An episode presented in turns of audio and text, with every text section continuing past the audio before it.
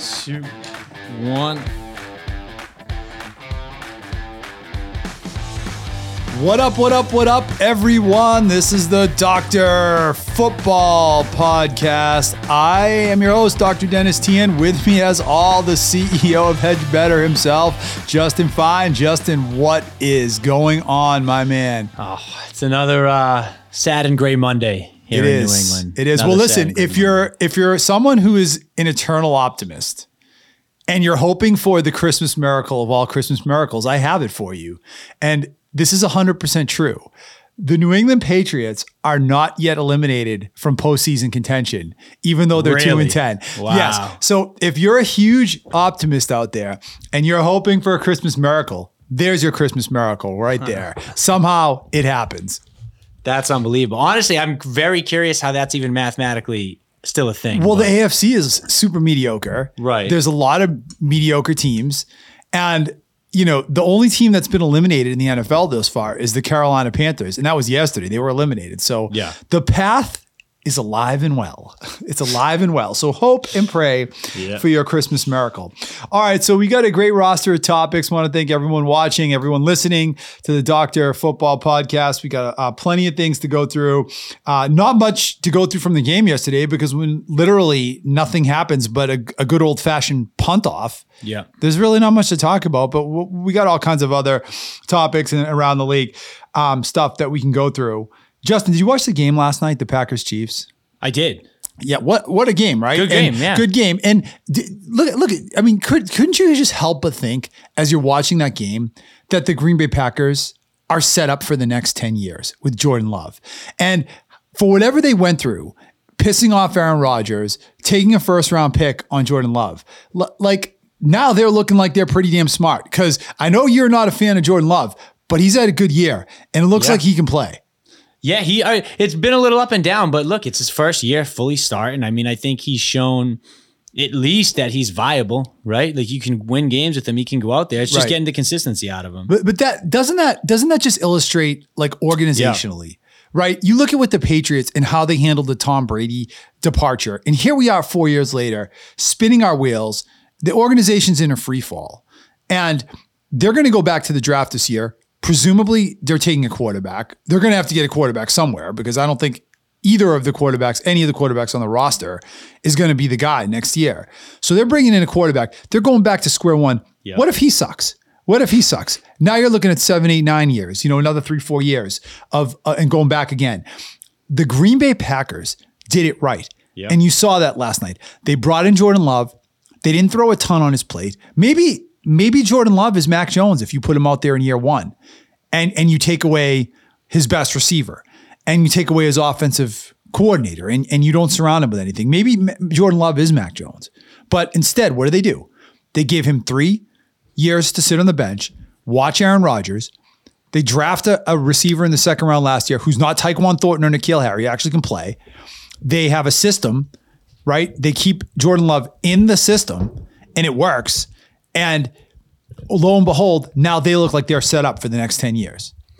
Uh, yeah. Well, and it's not even just like one receiver. Like that is an entirely new receiving room that they've built up over like the last two, three years in the draft. Like those are all young kids and right. they've all come in like the second, third, fourth round. And it looks like they've hit on the majority of them. So like this team really did.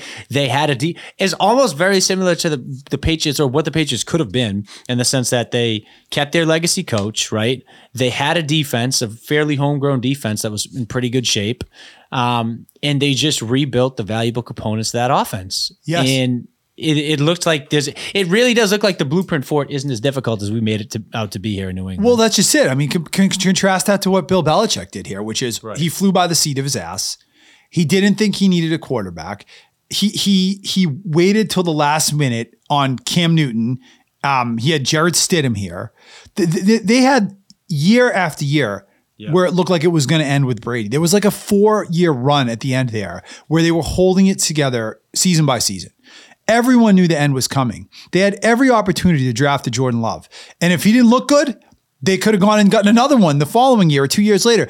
They had every opportunity to have that kind of succession plan here. And oh, by the way, don't forget too, the Green Bay Packers got a second round pick for Aaron Rodgers.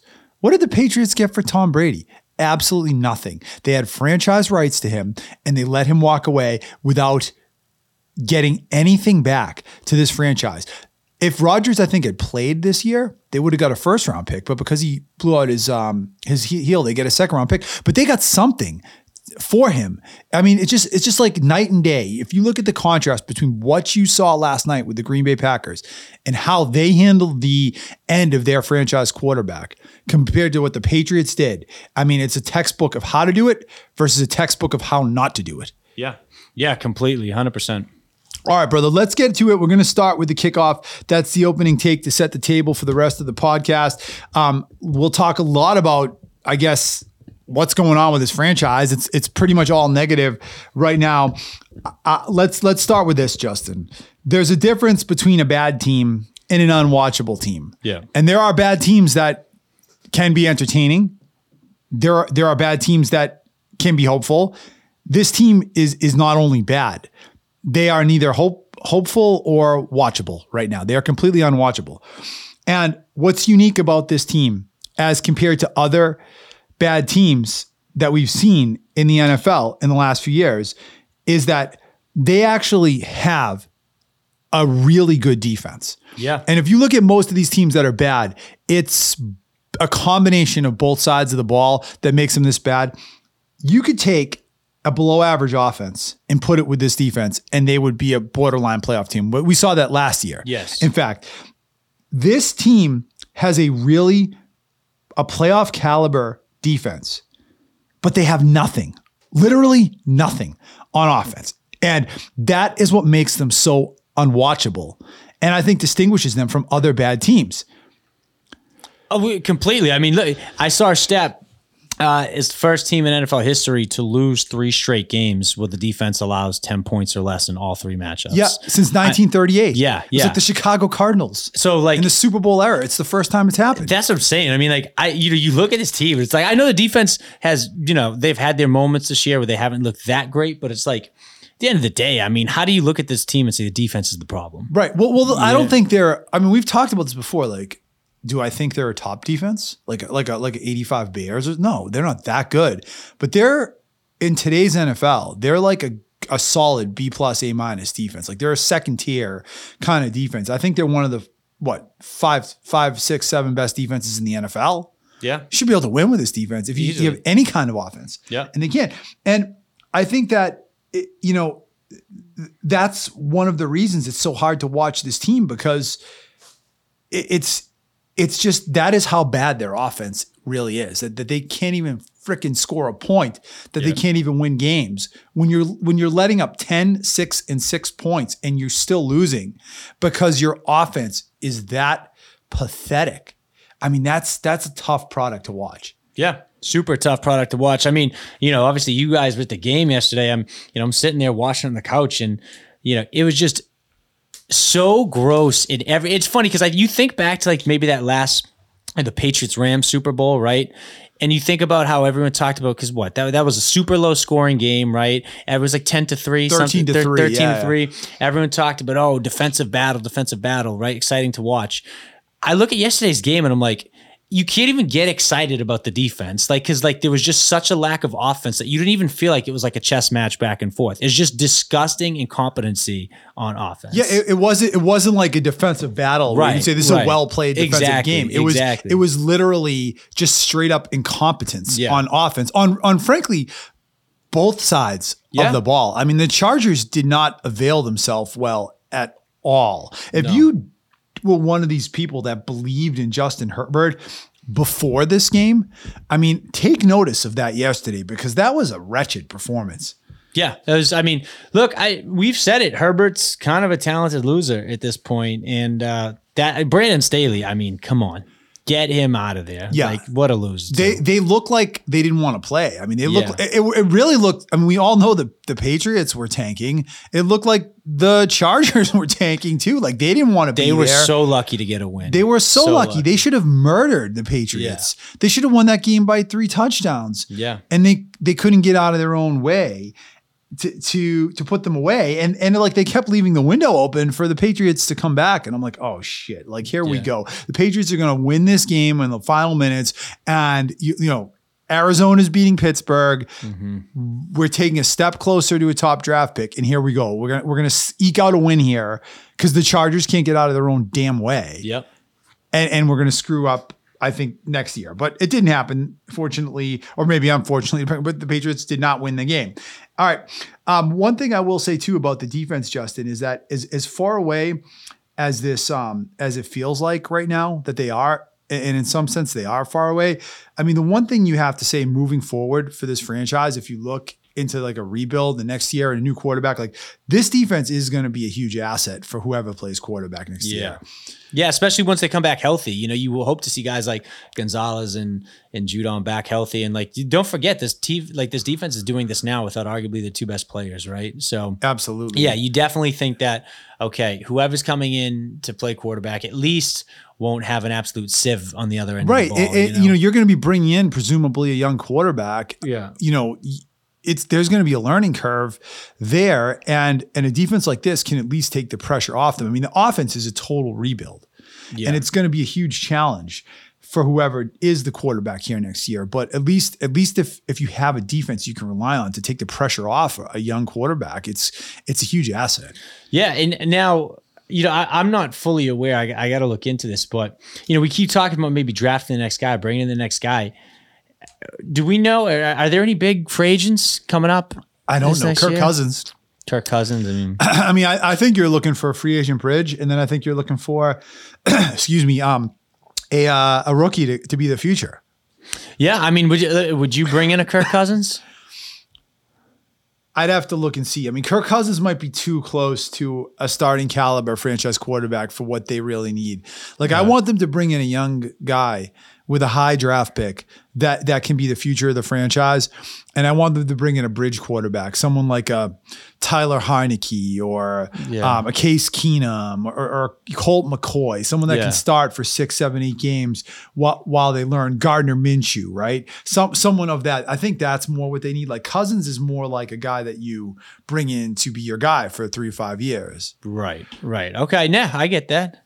I, Go ahead. No, no, I was just saying, I, I just wonder, like, are you – because here's the thing. Obviously, you know, you can try to add maybe like a top-tier receiver, a top-tier lineman, you know, and, and then go grab the quarterback maybe later in the first round, second round, something like that if you're the Patriots. But, like, even if you are able to add like a staple with that, like, you know, top three pick, right?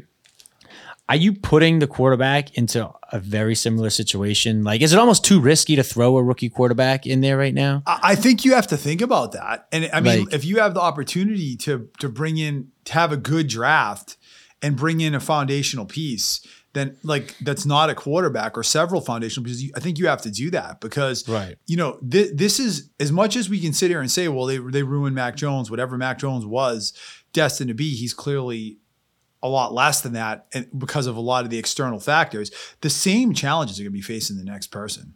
Yeah, I, I agree. That's that's kind of what I'm thinking. I'm thinking like, if you are going to put some draft capital into another quarterback and bring right. him in here, I, I don't want to throw him out there until he's. So, he's so I'm going to give you an old old him, man yeah. analogy. An old man analogy. When when they drafted Drew Bledsoe, yeah. they brought in a journeyman guy named Scott Seacules, and and Seacules was supposed to be the starter in Bledsoe's rookie year. They brought in Bledsoe. And right from training camp, it was apparent that he was a good player. And he actually started, I think, pretty much every game in that rookie year. But yeah. but they had the the guy there right. and the journeyman there to take those lumps in those first few games if it was needed. And I think I think that's the kind of thing they need to do. They're going to yeah. need to bring in someone. And it might not necessarily have to be with that top pick. Maybe it's a second rounder or or something like that. Or maybe trading back into the first round with some of the draft capital they have. There's options. But yeah. you know, they got to bring in someone young to be the person of the future. And then you got to bring in a bridge person, I think, to come in and kind of take the hits while you go through this process of mm-hmm. rebuilding this offense, because they're going to be starting next training camp, like way down at the b- bottom of the barrel. Like this is a, this is a gut job from the studs back up. You're probably going to have a new coach. You're going to have new linemen, new receivers, all the above. Um, there's a lot of wheels in motion here, and it's going to be a lot of a, it's going to be a it's going to be a long time before they look functional as an offense. Yeah, yeah, it's going to be tough, and it's definitely not going to happen overnight. For do, sure. you, do you think, Justin, right now that there's a rift between the defense and the offense on this team? When when the defense plays this good, And this is historic, as you alluded to, just to reiterate that. No team since nineteen thirty-eight has given up ten, six, and six points, less than ten, ten points or less in three consecutive games and lost. That's never happened um, right. in the history of the modern N F L. So at some point, doesn't that have to take its toll on the defense? And these guys are playing hard. They haven't quit on, on either side, really, but certainly on that defense, they haven't quit yet. At what point does resentment start creeping into the locker room and you have to deal with locker room stuff? I mean... I I would argue that that may already be a thing. Oh, it definitely is. You know what I mean? So it's like, you know, I, I feel like you're already, no matter what, like if whether you're the head coach or the quarterback, both of those guys are going to, I would imagine, are not being looked at favorably from the rest of this team, right? And really what it comes down to is, you know, Can is it gotten so bad that the rest of the players can't compartmentalize that and say, okay, this is just, you know, a tough situation, but we're going to move on from this. You know, it's it's it's one week leak there, one week leak here. Or are these guys just ready to completely give up on on putting on a Patriots uniform and and and coming out and playing? Like that's that I think is what like the real question is. And these guys actually don't look like like the defense doesn't look like they're quitting. They that's not, not a they defense do not that's look quit. Like quit. They play right? hard. They played hard yesterday. Right. And they played a great game yesterday right. on defense. But but I just feel like at some point, and I think you're right, it, it's probably happened a long time ago. There has to at some point be a rift or a division between the offense and the defense, because you have one unit that's playing at like a playoff caliber level and the other that is just so grossly incompetent, bordering on clown show, that that there's gonna at some point be locker room divisions. Even um you know, did you hear Jabrill Peppers getting caught on the hot mic last week? Did you hear yeah, about that? Well, yeah, we asked. We yeah, asked. You lucky did we you asked, have a problem yeah. with him saying that? No. Neither did I. No. This is truth. Because he still played his ass off. He plays it, his ass yeah, off every week, that exactly, guy. Exactly, right. And those, if you're anyone that's played any kind of sport knows that's the kind of stuff that's said on the field yeah. all, all the time between players. Yes. He didn't know he was on the mic. No. So, and he was just telling the truth. So, you yeah. know what? I have zero point zero problem with what Jabrill Peppers said. I don't think he really, he, he gave a very eloquent apology that it like shows he's a stand-up guy. Yeah. It was like a three minute apology. Hey, good for him. But I'm going to tell him, I would tell him, you don't need to apologize. You just told the truth. You Literally. just told the truth and someone caught it on microphone. Yeah, that's all that was. And it, it's not like he said it to a, a member of the media. Like he said right. it to another player exactly. on the field. It is what it is. It's and, like, you know. And it's one hundred percent accurate. Very accurate, yeah. Very accurate. All right, Justin, let's let's move on to the next topic because I think um I think I think you know, I think I think this defense is going to continue to play hard. If they haven't yeah. quit yet, they're, they, I don't think they quit in any of these last five games, but j- just must be so frustrating. But but if you're looking as a Patriots fan for like one ray of pos- positivity for, for going into next season, what's going to be a big rebuild for this team in many ways. Yeah. This defense is going to be something that that you know you're you're you, you know you're close to playoff caliber on already. Yeah, I mean, it's very, very fortunate that you're going to be able to have a defense like this. And honestly, too, whoever you bring in here, iron's going to start to sharpen iron on day right. one because right. they're going to have to go against that defense in practice. Um, and really, too, you know what? I think I think it honestly it helps just the the uh sort of like the allure, like the mental aspect of it, of like coming to play for New England. It's like, hey, I yeah, I'm coming into a team that was, you know, whatever, two two wins, three wins last year, but it's like I have something that I can go hang my hat on. Right. Right. And that's kind of what you want the next quarterback that, to come in what here they and need. say. Right. And so, so to wrap it all up, we can say that that their defense, this defense is something, it, it is a playoff caliber defense. Yes. It's it's something that most bad, bad teams don't have. Right. And And, you know, it's going to be an asset to them moving forward. But right now, for the next five or six games, all it really says is how bad their offense is because they can't win games like this, and it makes them unwatchable. Yeah, and I'm actually, I'm curious too, because separate from the, the quarterback, you know, we talk about, you know, Belichick and his ability to coach, his ability to to keep the team in the locker room. Does the fact that the defense, which is his area, like the, the the fact that that defense is still not quitting and still playing their butt off, like, does that help his argument or his case at all?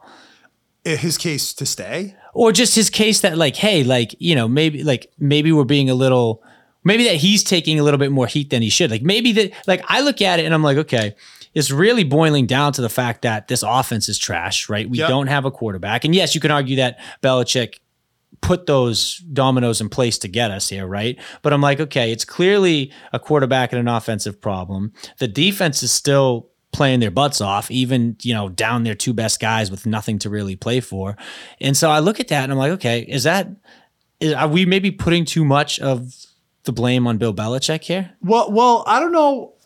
Yes and no, because the, the, what this really shows is that when you take the greatest defensive mind of, of the generation, and this, this affirms that Bill Belichick is one of the great defensive minds in the history of the N F L. Right. And when you take a guy like that and you pair him up with the best offensive player in the history of the N F L, right, then you get twenty years of outright dominance, yeah. which is what we saw. You take away that offensive player, and we're seeing that, I don't want to say the emperor has no clothes, because Bill Belichick is still a great defensive mind, but all those flaws that Belichick carried forward, yeah. now no one's there to cover them up. True, yeah. And now it's all exposed. Yeah. So so the case for Belichick moving forward, I don't know. You know, he's showing it's, he's showing that even in the worst of the worst circumstances, the guy can still coach a defense and, and put a, a good defense out there. Um, what does that mean for them moving forward? Because you need offense to win in twenty twenty-three N F L. Yeah. Yeah. No, I mean, I I think you're right. I think it's, I think it is a kind of a little bit of both, but you're right. I think it does still speak that like Belichick's a good defensive mind. It's just, uh, it's just really this offense has gotten so out of control to the point where even I think having the best defense in the planet wouldn't save us. And in it's, all fairness, yeah. Belichick right now is responsible for that offense too. Right. It's just that he, he doesn't have, maybe he lacks skills that we didn't, that didn't really become a, Uh, exposed yeah. for twenty years because Brady was here. And yeah. now, now it's exposed and it's all falling apart on yeah. that side of the ball. Okay, Justin, let's move on. Let's talk a little bit about the quarterback position. And what I want to say about this is that to me, what yesterday showed is that from my perspective, it doesn't matter who plays quarterback for this team. Yeah. I, we're going to talk a little bit about this. I think it was worse yesterday. I think it was worse. I think Zappe was terrible yeah. yesterday. I really do. But watching that yesterday made me realize that you could put freaking Dan Marino, John Elway, Pat Mahomes, Joe Montana, Tom Brady out there, and they're going to struggle and be half of what they should be with this terrible offensive talent and this terrible offensive coaching and scheme, frankly. Yeah. Yeah. I mean, Zappe... He look, he scored zero points at home, right? It was it's against tough. One of the worst defenses in the exactly. N F L. Exactly, it's tough. One of the worst. I think they were number one in points against, highest, and we couldn't. The Patriots couldn't score a point, a single point them. At home. So, um, yeah, I was I was really hoping when I heard that Zappe got the start. Like you said, I've kind of backed off from the the you know the whole possibility that Zappe could be the guy, and I don't think he's the guy. I'm I'm definitely firmly in that camp. But I was at least looking for a little bit of excitement, like maybe he would come in and inject some sort of spark into the offense, right? Like I I didn't want them to win. You no, know, right. But it was like, I wanted him to at least come out and show say, something. Oh yeah, show something. Yeah. And like you said, it, it almost arguably looked worse. It almost looked like the rest of the offense took that as the ultimate white flag and just nobody came right. out and played well. That's right. And that, and yeah. to me, that's, that's exactly, that's one of my takes from yesterday is that when you see how bad Zappe looked and maybe it was a little worse, maybe it was a little better. It certainly, it wasn't appreciably different. It was more or less the same. And to me, Mac's the guy with the higher ceiling. He's got much higher potential than Zappe. When they made the decision to go to Zappe, what they were doing organizationally is they were throwing up the white flag and saying, we quit. We need to rebuild. We need to ride out the string here. Mac's toast. Mac's done. We've given him eleven games. He can't figure it out. He's getting worse. He's regressing. He's a puddle. And let's throw up the white flag. Put Zappe out there because even though it might look worse, at least now we, we're moving in a clear direction towards a rebuild. Right. That That's what I think it was. And I think that's what they're going to do the rest of the year. I mean, you think we're going to see Malik Cunningham at all? Like, do you think we're going to see five more Zappe? Sh- I, I'd showing? like to see Malik Cunningham yeah. because I feel like what what do they have to lose? Right. At this point, you're, you're holding open auditions for the backup quarterback position on this team in twenty twenty-four.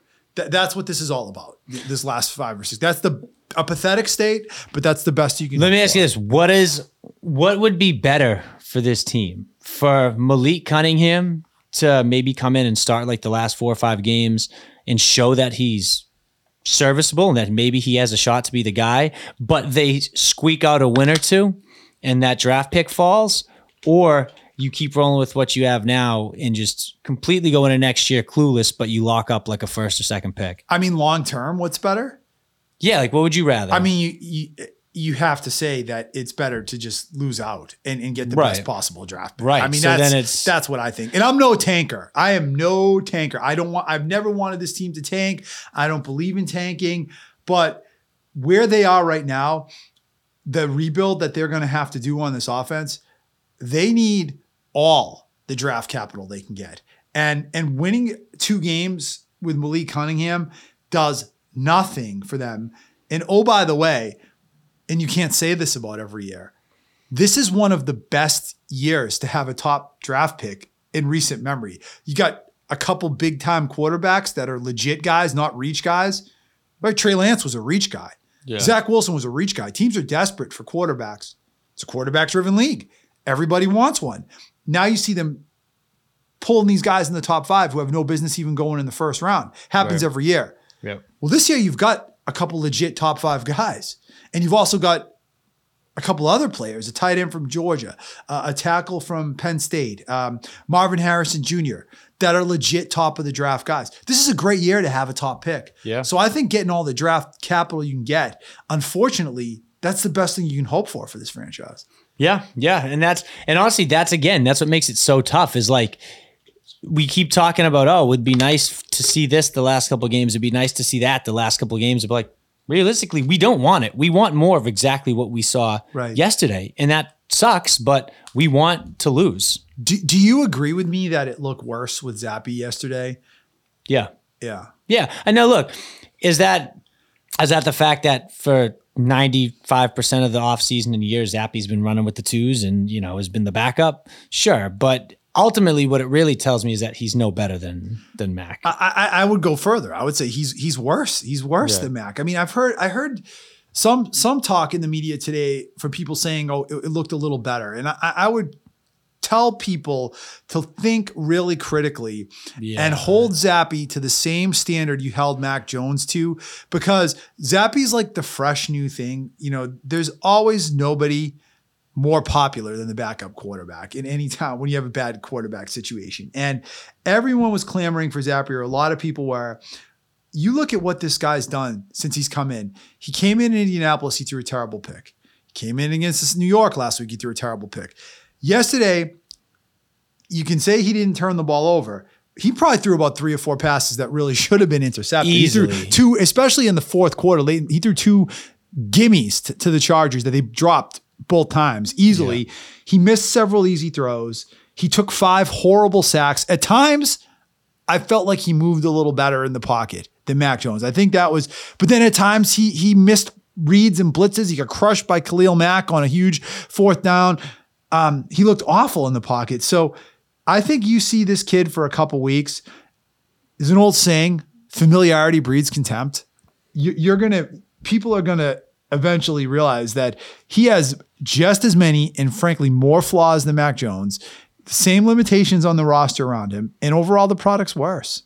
Yeah. No, I think honestly, if anything, you know, it definitely sucks for, you know, finding out that the guy that you wasted time and draft capital in is not the guy, right? But you know what? We found out two things this year, and that's Mac isn't the guy and Bailey Zappe isn't the guy. And I think both of them have just been such headaches for Patriots yeah. fans like the last few years. I mean, I think it's nice to, if anything, have a little bit of clarity, if there's a silver lining in it. Is there a quarterback on this roster right now who will be on this team next September on the opening day roster?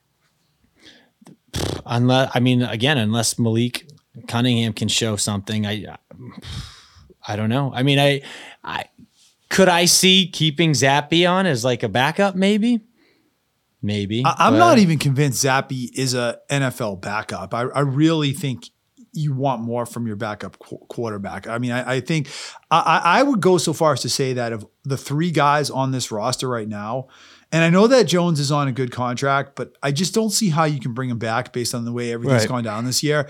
I don't think Zappe is the guy, and they've been trying to get rid of Bailey Zappe since the summer. They've been trying to get rid of this guy. They cut him. He cleared waivers. I mean, there's sixty quarterbacks in the N F L yeah. that if you put them on waivers, they'd get picked up. Bailey Zappe cleared waivers. What does that tell you? In my book, of all these three quarterbacks, the only guy that I think, or the guy that has the best chance to be on this roster next year is Malik Cunningham. Is yeah. that crazy? No, no. That's, I mean, that's kind of my, that's kind of my feeling, and that's honestly just because he hasn't had a chance to ruin it for himself. That's that's really what it is. Exactly. He's still a young developmental yeah. guy, and he's gonna he's at some point gonna get a chance maybe to be a backup. But if you really ask me, like if you if you told me I had to make a bet, I would say this is a whole new quarterback room next year. Like I don't think I don't think any of these guys. Maybe Cunningham. I don't know, on a practice squad thing. I don't know. I think they have a new starter and a new backup next year. Yeah, and it might honestly be the best thing, even if it's just for, you know, the the mental aspect of it, the the uh, you know, the um, what is it, like the the mind games. Like yeah, you you don't want to bring those guys back in after the way they struggled to perform this year. Like after all the crap they've put up with, with the last couple of years, like you really might just want that fresh start for your quarterback, you know? You might need it. Yeah. You might need it. Really and, and they might need it. I mean, certainly Mac Jones needs needs a total fresh start for his yeah. benefit. Like he's never going to be successful. He should probably never take another snap in a Patriots uniform. Never. Honestly. He's not going to yeah. take another snap. I, I, I said, we said that last week and I believe yeah. that. Okay. Uh, I want to move on to this, Justin. Um, you know, we've talked a lot about how Mac Jones is kind of broken right now. Um, did you hear, have you been listening to Bill Belichick's press conferences and interviews on W E I on no. Mondays? Just, just, just if if you listen to the way that Bill Belichick is speaking, and like he's so short, he's testy, he's on edge, the facial expressions, the body language. I'm starting to wonder, is Bill Belichick broken too? Like we know Mac Jones is broken. Is Bill Belichick broken? The guy's seventy-two, which I think is still young in some ways, and he's healthy, yeah. but he looks like a broken guy that is just kind of like done with it all sometimes. Yeah, he he doesn't he, he does kind of just come off sometimes like totally like disheveled on the side. Like disheveled. I was, yeah, I was I was watching the game with with Alyssa and you know a couple other buddies yesterday and some of their girlfriends and wives, and all the girls were saying the same thing. Like, why does Bill look like that? Why does he look like that? And he yeah. did. He kind of looked like uh, he did look just like disheveled. Like yeah. he looked like a bum.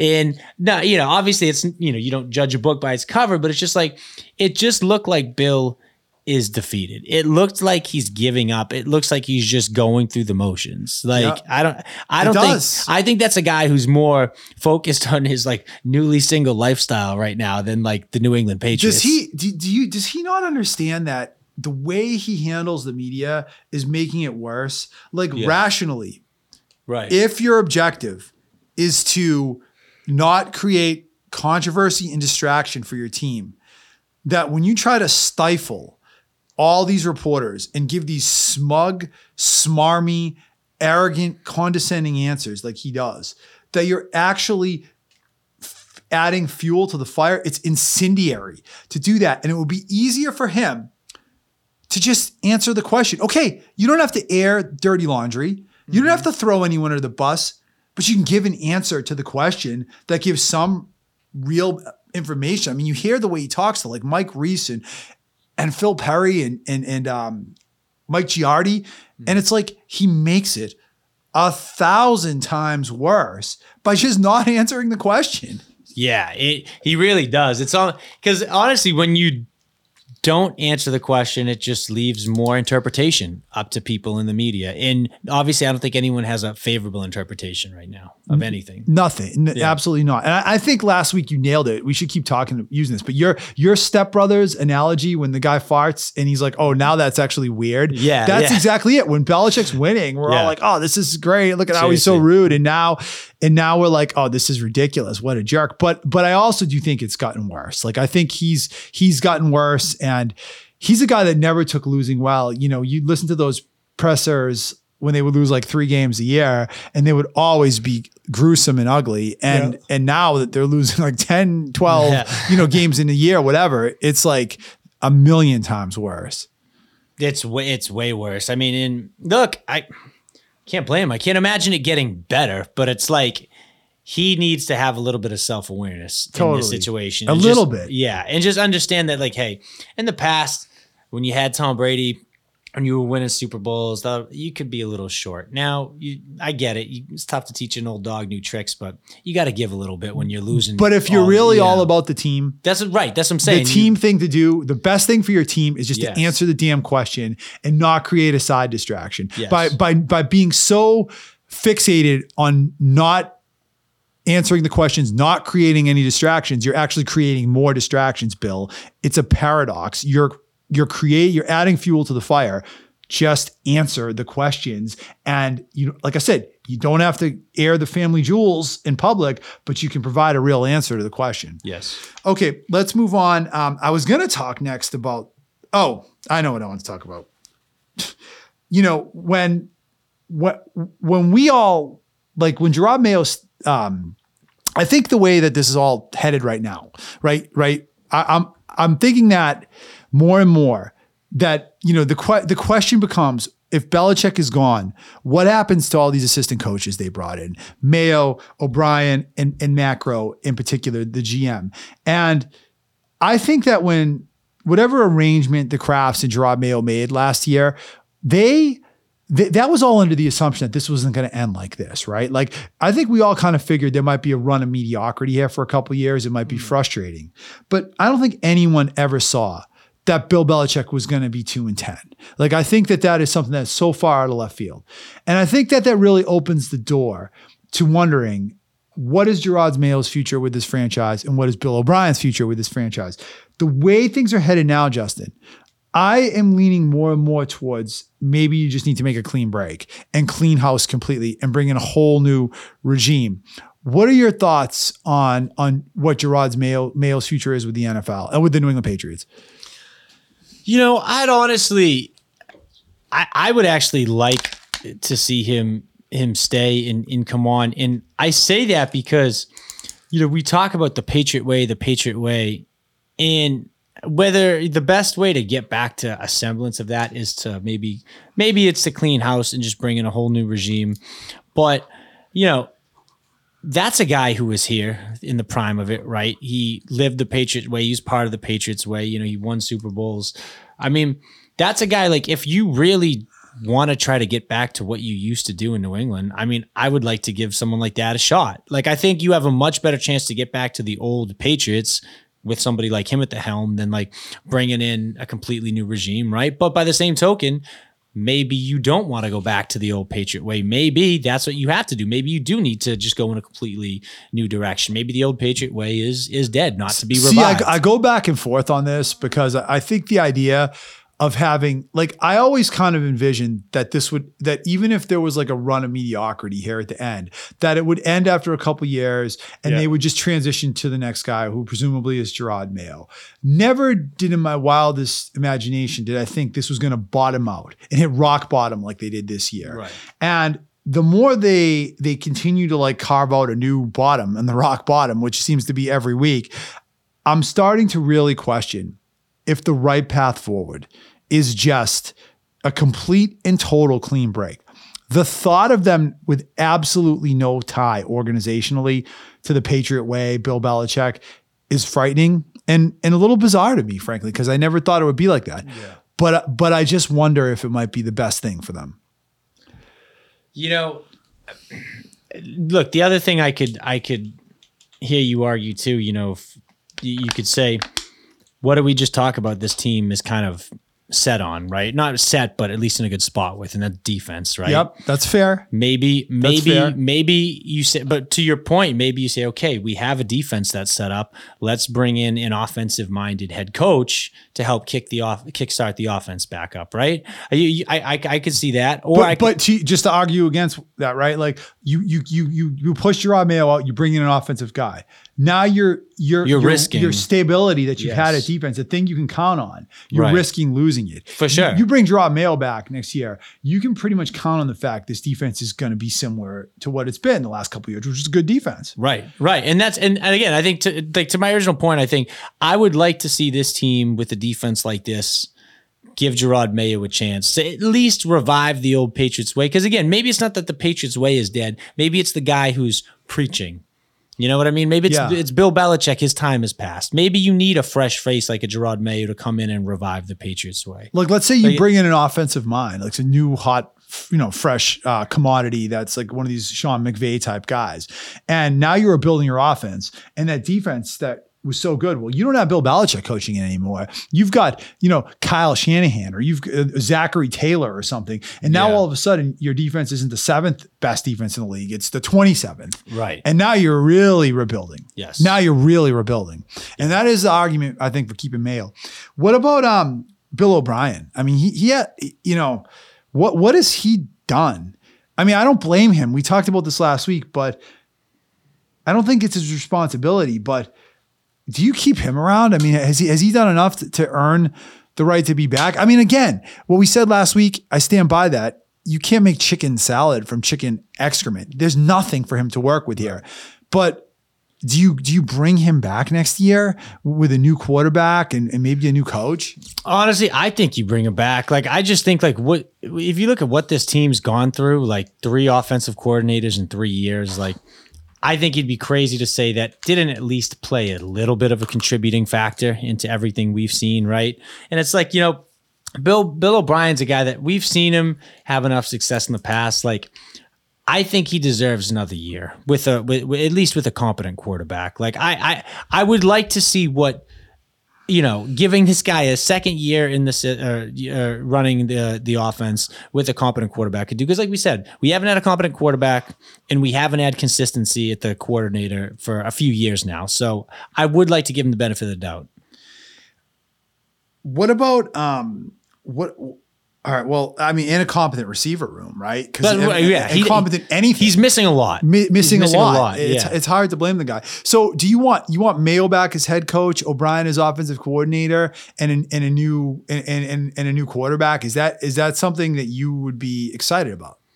Yeah, yeah, exa- yeah. If you told me that that Mayo was running the, the defense and he was going to step up as the head coach, Bill O'Brien was coming back at the offense, and we were bringing in a new quarterback. Plus, we went out and maybe drafted like that tackle from Penn State or Marvin Harrison Junior, I'd be pretty excited. You know, I, I here, here's my take on this is that, you know, my, my gestalt is you you just bring in someone new. You bring you go, you get you get Harbaugh, you get Sean McVay, you get a big name and you yeah. do a total regime change.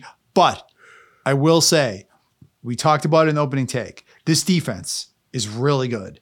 And if you could have continuity there with Jerod Mayo and bring in an offensive mind that could rebuild this offense, that really might not be a bad approach either. Yeah. All right. I'm going to give you a couple more quick takes and then we're going to uh, talk. I have two takes on the future, two takes on what happened yesterday, and then we're moving on to around the league. And they're all going to be quick. Okay. Number one, I mean, we've talked about it before, so I don't want to belabor it.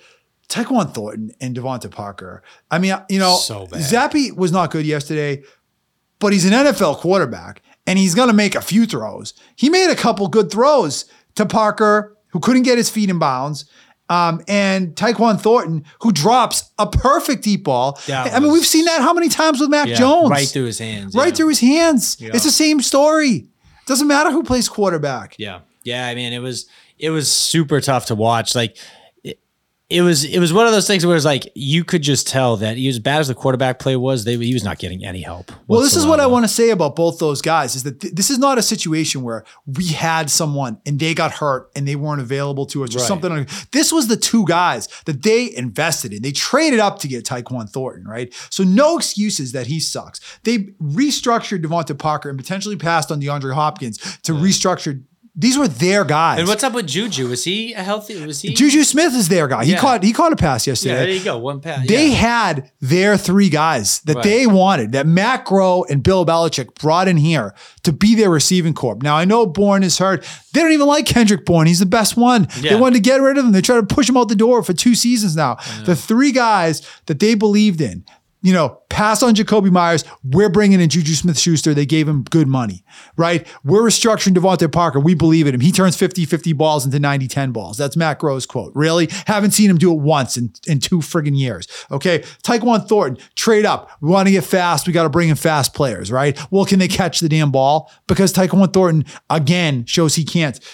I'm just saying, those are their guys out there, and they are so bad.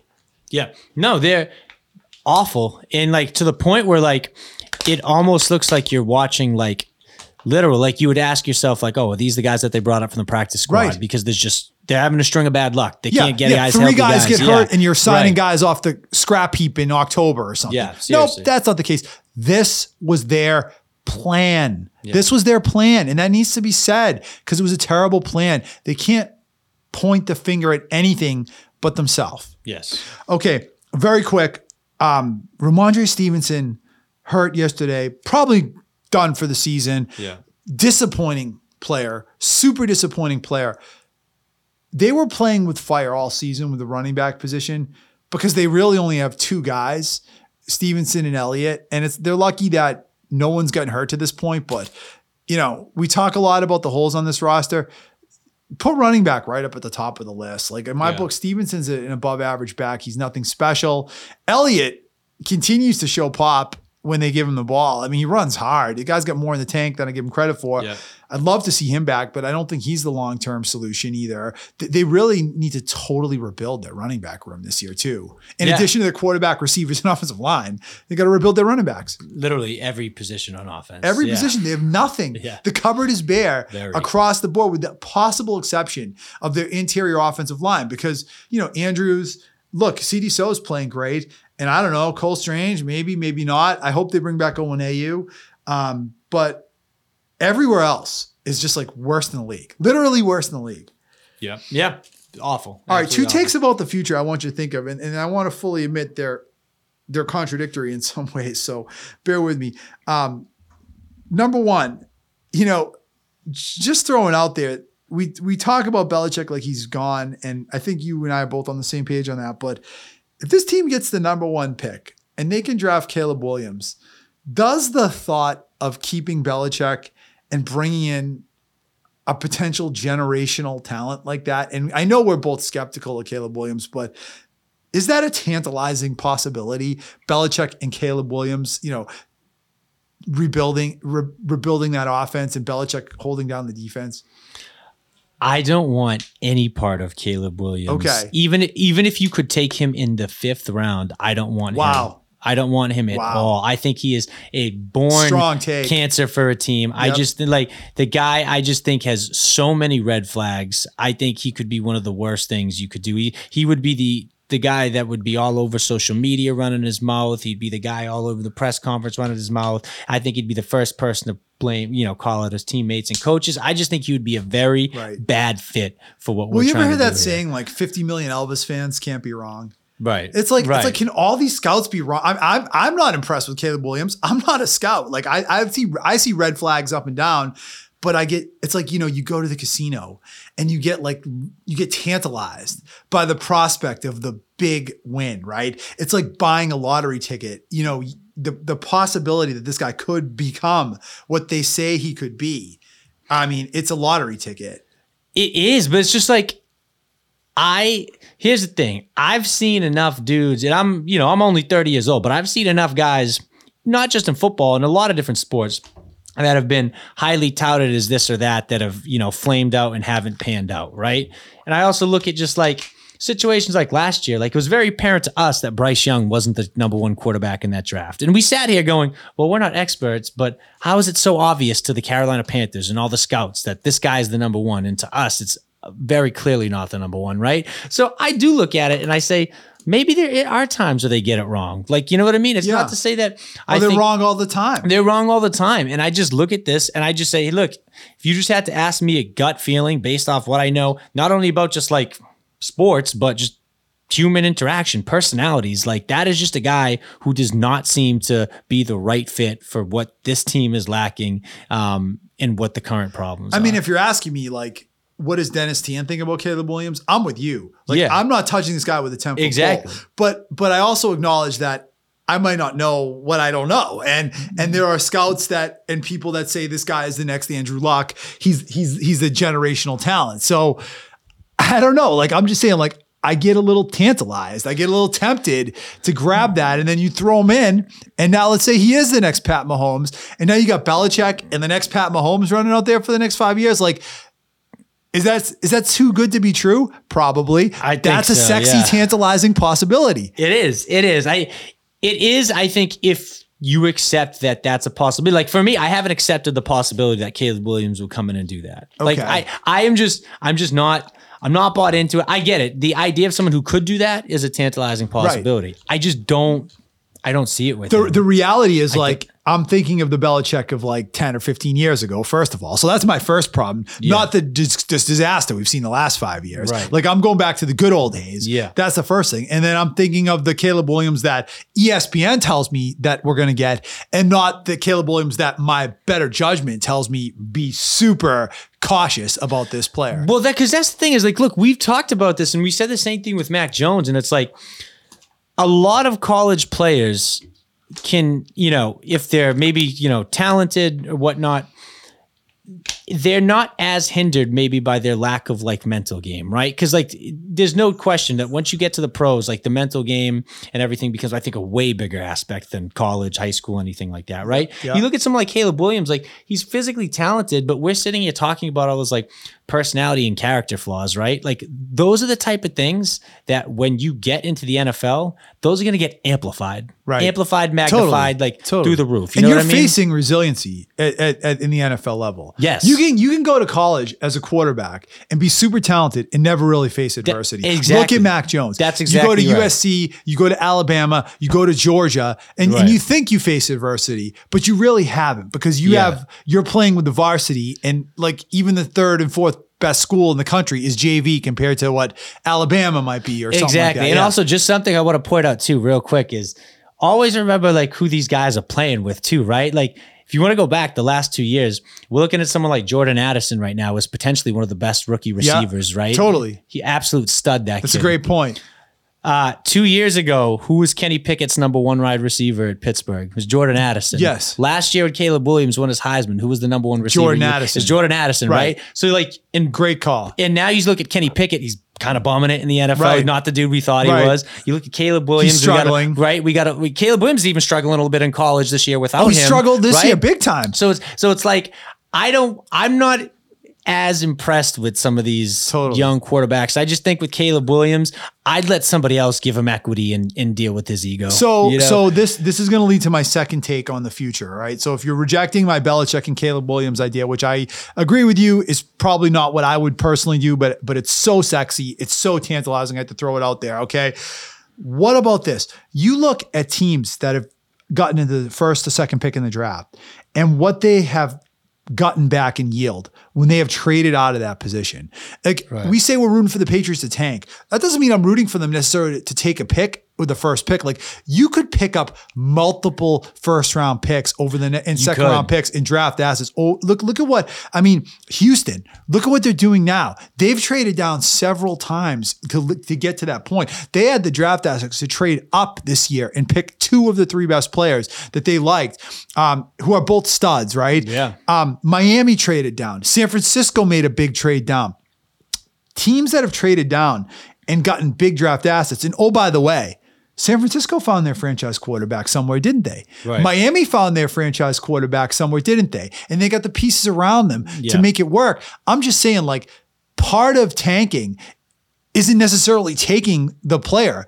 It's finding the sucker that's going to trade you three first round picks and two second round picks to move nine spots up in the draft so that exactly. you can take and hedge on five or six top guys. Okay, you're not getting Caleb Williams. You don't get the sexy headlines, but three years from now, your rosters are built and the, and their and their and their sexy asset is is what? Is is flaming out somewhere like Trey Lance. Yeah, and and look, to go back to what we said earlier, like the conditions are great this year to do something like that. You have a deep draft class and you have a couple of guys at the top that we've said they're highly sought after, but we're not necessarily super yeah. interested in them, right? So it's like when you have a couple dudes that you'd be willing to pass on anyway, yeah. and it's a deep enough draft class, why the hell not move back and try to get another couple second and third round picks? You know what I mean? That's that's kind of my mindset. And, you, and there's so know? many holes on this roster. Right. You're going to need those picks. Yeah. You're going to need to rebuild the team. Who's the guy you like? Like I told you, like, look, I'm no scout. I like Bo Nix because I like a kid that's faced adversity. That kid faced a ton of adversity. He landed on top. I like Michael Penix, but I'm concerned about his knees. I would I would take my chances with either one of those two guys, right? You watched you watched the um the big the Pac ten championship watched, game. I highlights of it. I saw sprinkles. I watched both those games. Yeah. I mean, I fell asleep in the third quarter of the game, but I I watched it afterwards. But um, both those guys. I don't think the delta between either of them and, and the top two guys is that great. Like, I would love it if the Patriots like traded down, like Miami did a few years ago. Mm. You know, got or got or, or you know got got got some draft capital and still walked away with one of those two guys or the guy from L S U, um, Jaden Daniels, who's yes. rising up high. Yeah. Like, to me, that's a more sensible approach. I You're agree. bringing in four or five players. You still got a quarterback of the future. You're steering clear of the of the of the. of the, the hype machine, the B S that's Caleb Williams, the pressure and the expectations of drafting a guy at the top of the draft, and you're still moving the franchise forward. Like, I almost think that is a better path. Yeah, I actually, you named...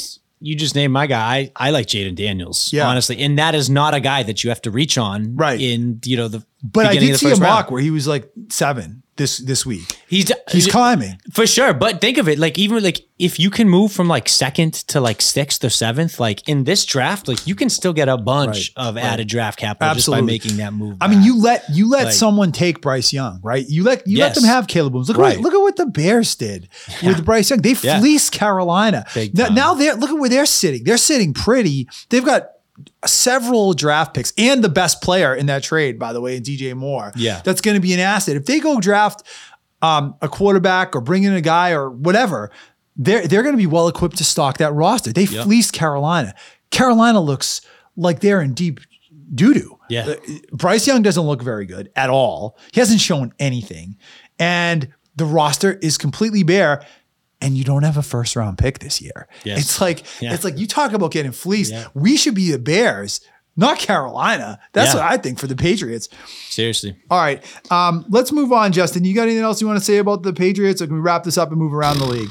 Yeah, no, let's, uh, let's wrap it up. It's crazy to still think we have a ton of, ton of time left in the season. Oh, it's, it's going to be brutal. Yeah, it's it, going to be so I, We said yeah. it last week. There's there's so much. This is just going to be worse and worse and worse. I know. Worse it's funny because I just feel like we're doing like a wrap-up episode in like the season right now, and we're not even close. You know right. what I mean? No, we're, we're not just even the way close. We're talking about it. Yeah. It's funny. Yeah. But, yeah. It, it, I mean, there's a whole month plus left yeah. of football. It's Seriously. five weeks left. They didn't season until January seventh. Yeah. It's a long, boring, boring search. At what point do you stop watching this team? Very close. I mean, I'll tell you what. I, like, look, I'll...